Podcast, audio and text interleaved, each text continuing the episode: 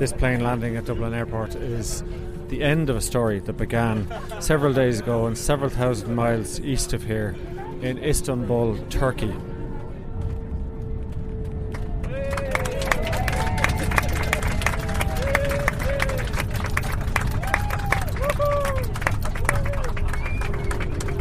I'll start the story with two daughters going to paint makeup on the face of their sleeping father. I put it on him before, and uh, he forgot. When me and my sister were small, and he went to work. And Patrice and Megan from Limerick are fed up. The security guy was looking at him funny. He had lipstick on. And They're part of an Irish group that spent the past couple of days hanging around Istanbul and Istanbul Airport because of the April 2010 plume of ash drifting over Europe from Iceland. Sitting in the airport for like a lot of paupers. So they're bored and they decide to put makeup on their dad, who's asleep on the floor of an airport office being used by stranded passengers. There's a lot of people asleep down there, pillows and blankets. But when they get there, they don't find their dad, but another Irish passenger, Niall from Cork. He's just been woken up by a woman in a headscarf to be told that this office is just for women to sleep in. Why should I go out? Because this is for ladies only. What gives ladies the privilege, the right to be here? Okay, right. It's, it's okay. You understand? This is a democratic, secular society. You can't even talk properly. Because ah.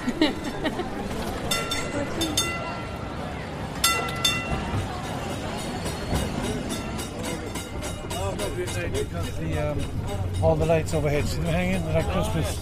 They're all done. This is Niall in better form. Walking. This is solid. He's on an antique tram that travels up and down an enormous pedestrianised street called Istiklal Avenue. The street is lined with buskers. It's Sunday afternoon, the sun is shining, Dublin Airport is still closed, and the Irish group have decided to come into town for some sightseeing and take their minds off being stranded. Still, it's hard to get away from it all. At one end of Istiklal Avenue, passengers queue outside the Turkish Airlines office. Two French women have decided to give up trying to fly and have hired a bus to travel overland to France. Un petit bus, parce qu'on est un groupe de 8. They're pretty upbeat about it. They decide to make it a sort of grand tour of Europe. On rentre comme les voyageurs avant. What the hell has gone wrong? Not so upbeat are two Englishmen that the Irish meet at the other end of the avenue. They've been quoted a price for their group to get a bus across Europe. We heard, because somebody else was doing it, first of all 18,000 euros, and then it doubled to 30,000 euros. Some of the older people are in medical need because they've got drugs, but the drugs are running out. You get very good drugs here. Same drugs. most of you can buy And them get over the them counter, here. The Englishmen are part of a group of amateur archaeologists. This work gives them some perspective on volcanoes and their part in world affairs. If you compare this with the big volcano which flattened the Aegean in the Bronze Age, this volcano is minute, it's peanuts. Another reason the Irish are in the city is because this is where their hotel is. They've been put up for free by Turkish Airlines. It's Sunday night on the streets of Istanbul, and the Irish are resigned to the fact that they'll be here for another few days at least. But Monday morning brings a fantastic surprise.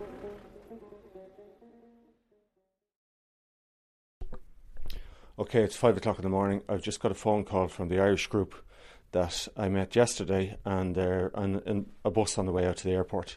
They've rung me to say that uh, their hotel uh, woke everybody up and got them onto a bus out to the airport. So I'm just going to get a taxi and follow them out and see do I get a chance of getting out as well. However, when they get to the airport, the Irish realise they've been fooled. But no flight this morning is cancelled. There was no flights. But it was a, a big ruse to get us out of the hotel. Clearly, it's because Turkish Airways have decided not to pay for the hotel anymore. The Irish group occupy a cluster of seats in the arrivals area. This is where they keep an eye on each other's bags, swap tidbits of information, and are an easy target for salesmen.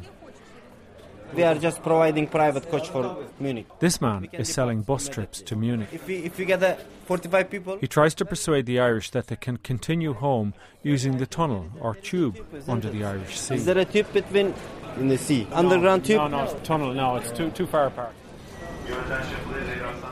Actually, to call them the Irish group is not strictly accurate.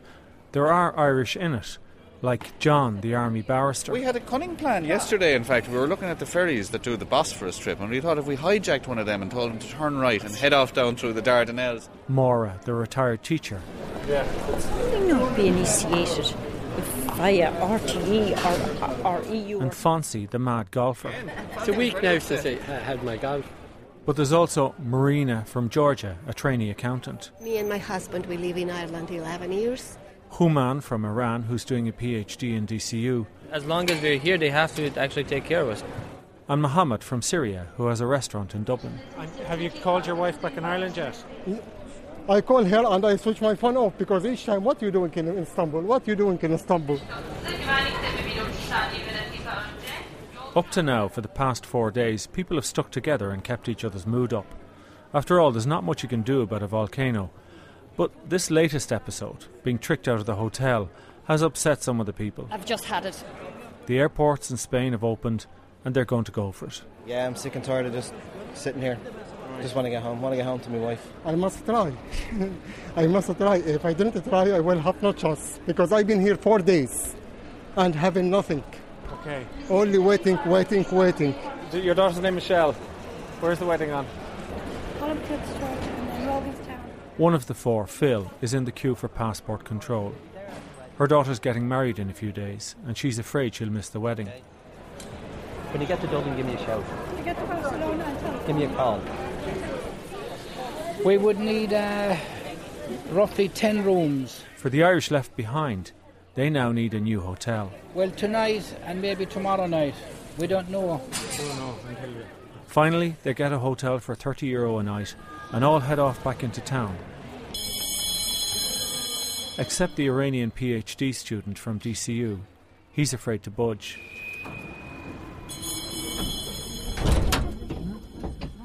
They know they'll be here until at least the weekend. Another volcano is due to blow. There'll be a lie on tomorrow morning at least, for sure.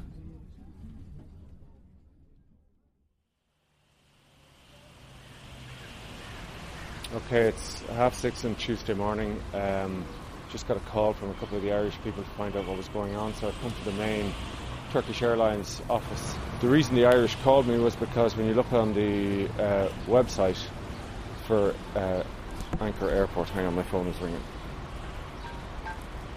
Niall? Hello? Another Groundhog Day. The Irish group are in the lobby of their hotel. Human, the Iranian student, is still out at the airport, and I'm in the city centre. One minute, the system says there's a flight to Dublin. Then an official says it's been cancelled. Then another official tells Human at the airport that he's been booked onto a flight to Dublin today, and then Human queues at his supervisor's desk. After hours of queuing, he calls back to the group in the hotel. Hi, how you doing, Niall? Um, actually, today's flights are all cancelled, but I might actually come to the to the hotel because it's terrible. yeah, is is there open places there in the hotel? That settles it. Okay. Tomorrow will be different. We will not get up and traipse out to the airport on the odd chance that the skies will clear. We will have that lie on on Wednesday morning. Okay, it's just after half six on Wednesday morning, and I'm about to do something quite pointless because of four words I saw on the RTE website. I'm about to um, try and get my ticket changed, put on standby. I'm booked for Friday morning, but the RTE website had those four words, which is Ireland airspace is reopened.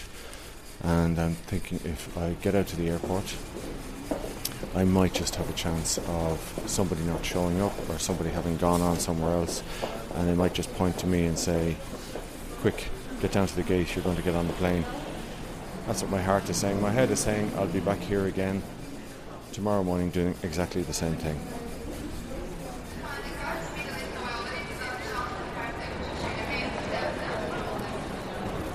Fancy meeting you here. I know, I. Ticket test. How can you get a ticket? Are there places on the plane? Yeah, you got one. We don't know is it going or not, though, do we? Oh, God, no. This Oh. is the third time we're doing this. So just hope for the best. Fingers crossed. Fingers crossed, legs crossed, and you, and you won't get pregnant. But not every one of the Irish group is here. John, Maura, and Fonzie are on the metro, racing out to the airport. All right. I've just had my ticket changed and I'm going to the check-in counter. And again, I'm kind of assuming nothing's going to happen, but quietly excited. John, Maura, and Fonzie have arrived at the airport, but they still have to queue to change their tickets and check in. Things are getting a bit hassly now because we're at a ticket desk for no baggage, and there's a man, two guys in front of us with big trolleys full of bags.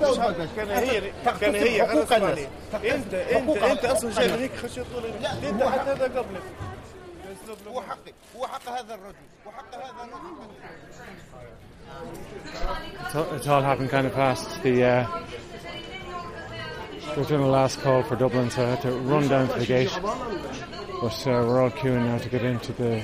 go through the security in the gate. John, Fonzie, and Maura, meanwhile, are still stuck outside. The airline official has disappeared from the desk they're queuing at.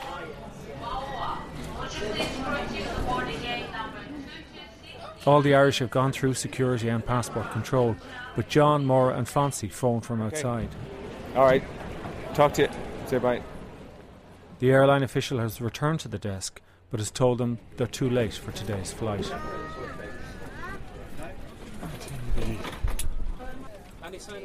They didn't get on.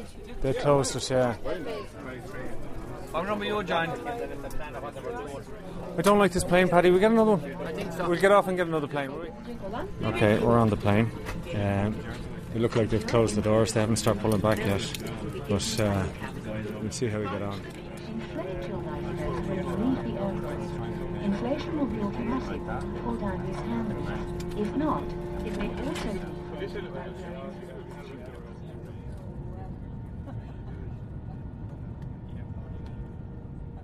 Of the original Irish group of 28 in Istanbul airport, only a handful are left on this flight to Dublin.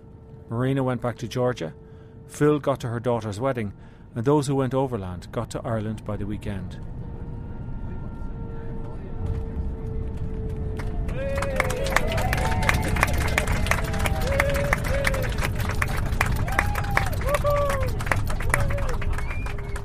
You've been listening to The Curious Ear. I'm Ronan Kelly.